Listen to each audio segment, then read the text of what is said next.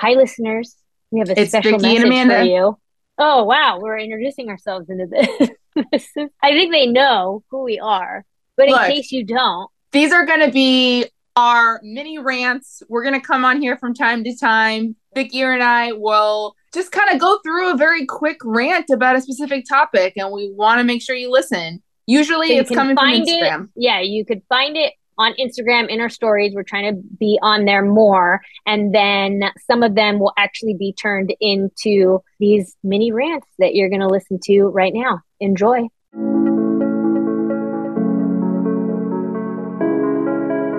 Welcome to the Inclusive Education Project.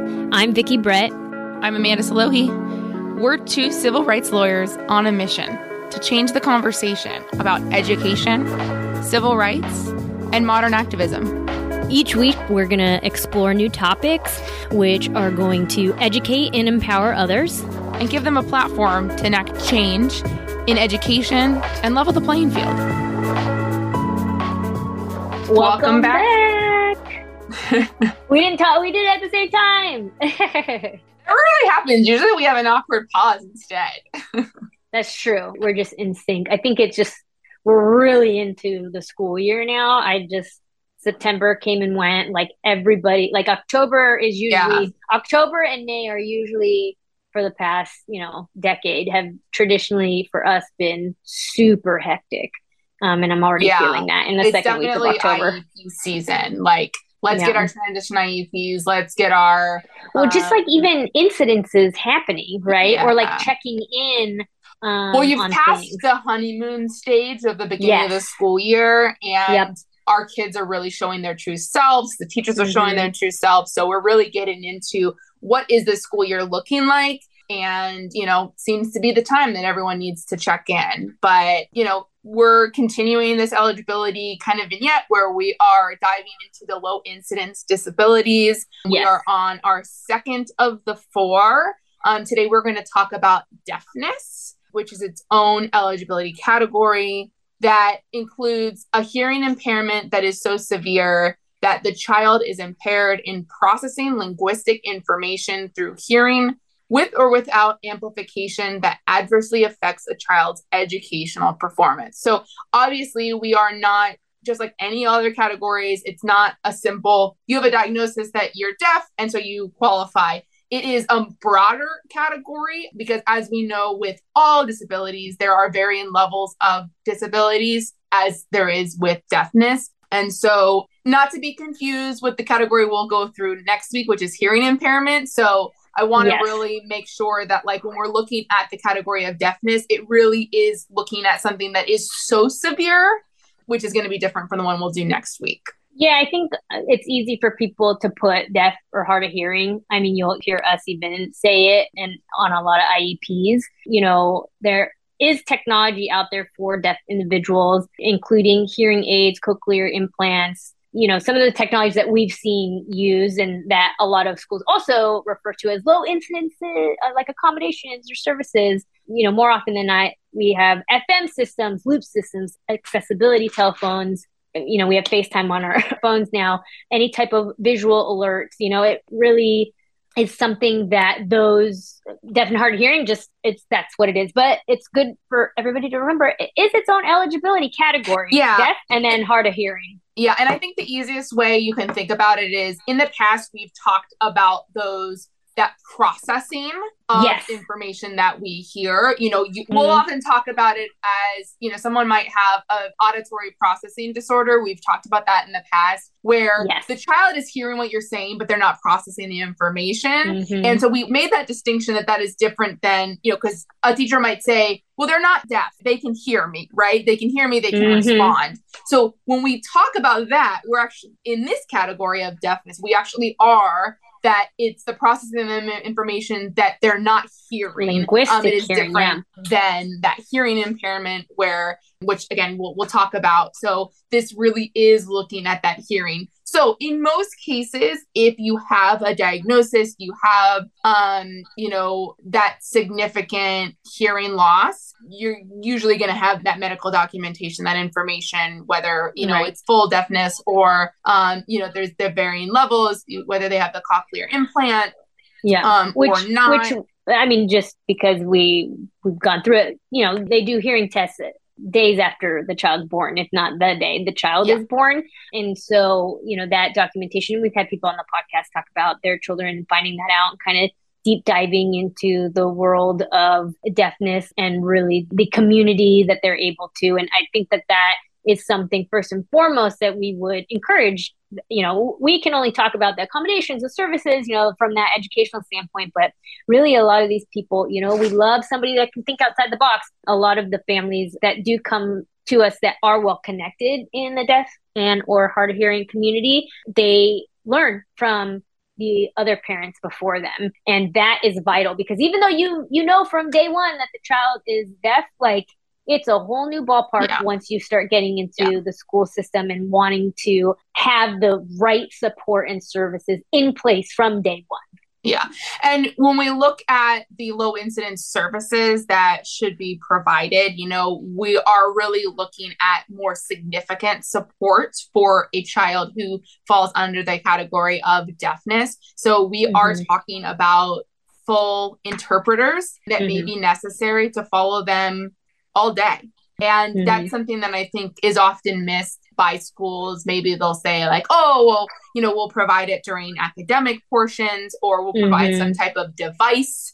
Mm-hmm. And while devices, you know, technology of speech to text, text to speech, having a screen where someone who is deaf who can you know, read a transcript. That's mm-hmm. all well and good for some things, but it's not always going to be the best method for them to learn in all scenarios. Because as we remember, school isn't just academic, school is also social skills, independent living. So if we are relying on, say, a device, a transcript device to provide information to a student, they are not necessarily looking at the visuals that might also be present in the classroom because they're looking at that device, right? Or in social situations during recess and lunch, during passing periods when they get older, that's not helping them because if they are not in a specialized school, which that might be something that's that some school districts try to push is like, oh, well, maybe you need to go to a specialized school, but you don't need to.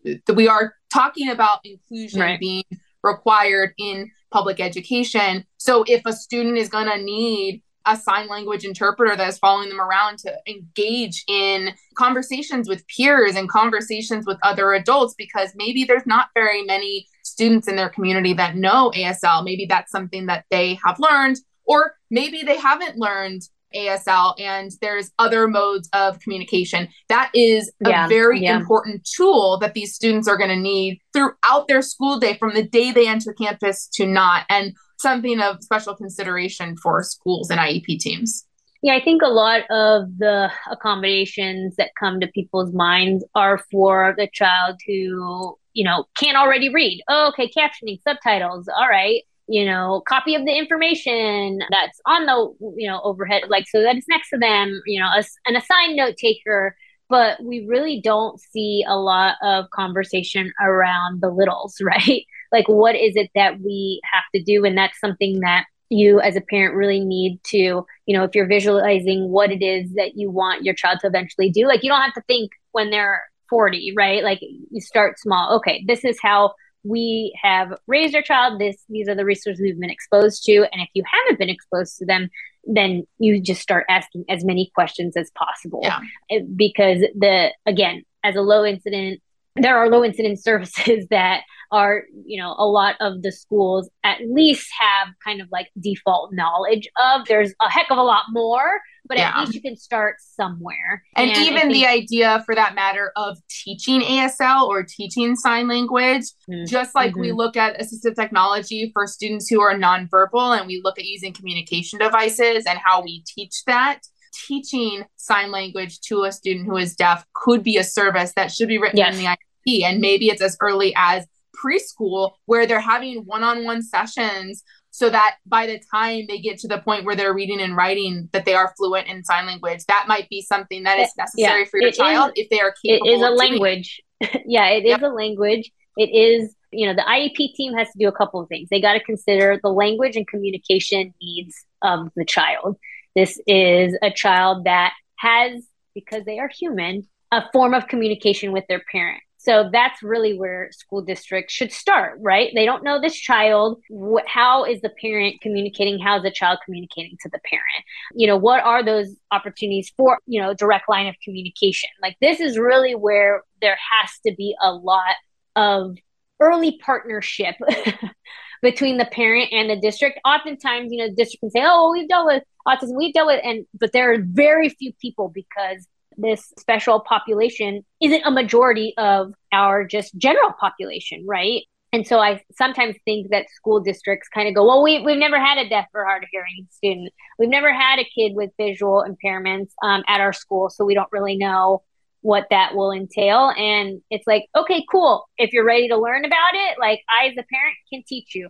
We need somebody on this team that is well versed in it. Who do you have in your district that we're going to pull? I think that that's you know the most important thing because if, if you are people that do not know and they're trying to lead other people who do not know that is a problem. And we have had a very many cases especially this last year where we are trying to get specific people on the iep team and we're just getting stopped every which way because well no this person has a little bit of experience with this and this person has a little experience with that. And it's just like we need like somebody different. we need somebody yeah. that actually knows. And the low incident, that law, like the definitions, everything, it these people are to exist within the school district. So as Amanda had mentioned before, if the district has to hire a headhunter, if they need to get somebody, we are now in the world of technology. It's not the best that if it were to be virtual, we need somebody in person. But for the time being, if that person can, you know, educate the team, like get those people at the IEP meetings because that is going to be the most helpful thing